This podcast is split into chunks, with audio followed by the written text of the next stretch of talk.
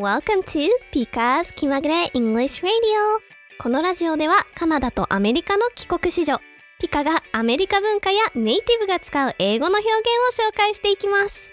So let's start! 英語を勉強し始めるとへえこれってどういう意味とわからないような表現に出会う方も多いのではないでしょうか。英語にはイディオムやスラングなど日本語にはない独特の表現が数多く存在します。今回は食欲の秋にちなんで食べ物を使った英語の表現を紹介していきます。どれもネイティブがよく使うものなので覚えておくと会話に活かせること間違いなしです。No.1 Go bananas.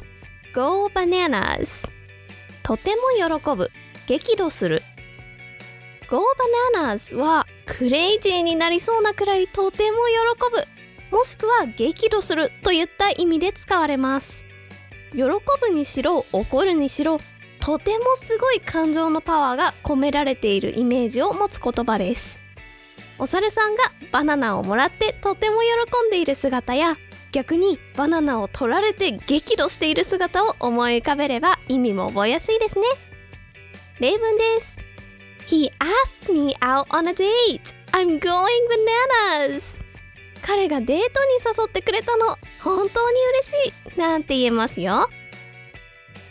Number two. Use your noodle. Use your noodle. 頭を使いなさい。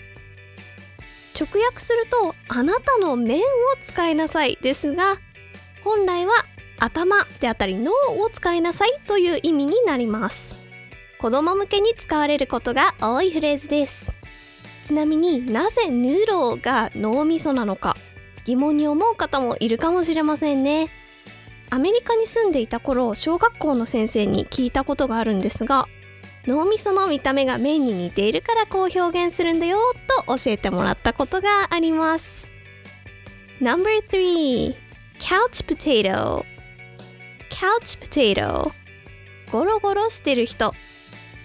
まさかカウチとじゃがいもを組み合わせてゴロゴロっとテレビをずっと見て動かない人を指すとは思いませんよね。ゴロゴロしてると Stop being a couch potato なんて怒られてしまうかもしれませんね。ここで一つ例文をご紹介します。I like being a couch potato. テレビ見ながらゴロゴロするのが好きなんだ。になります。食べ物に関連したイディオムとスラングはいかがでしたでしょうか？今回ご紹介したのは No.1 Go bananas. No.2 Use your noodle. No.3 Couch potato の3つでした。この他にもベイクチーズ大きなチーズなどの独特表現もブログで紹介しています。気になる方は概要欄に記載したリンクから読んでみてくださいね。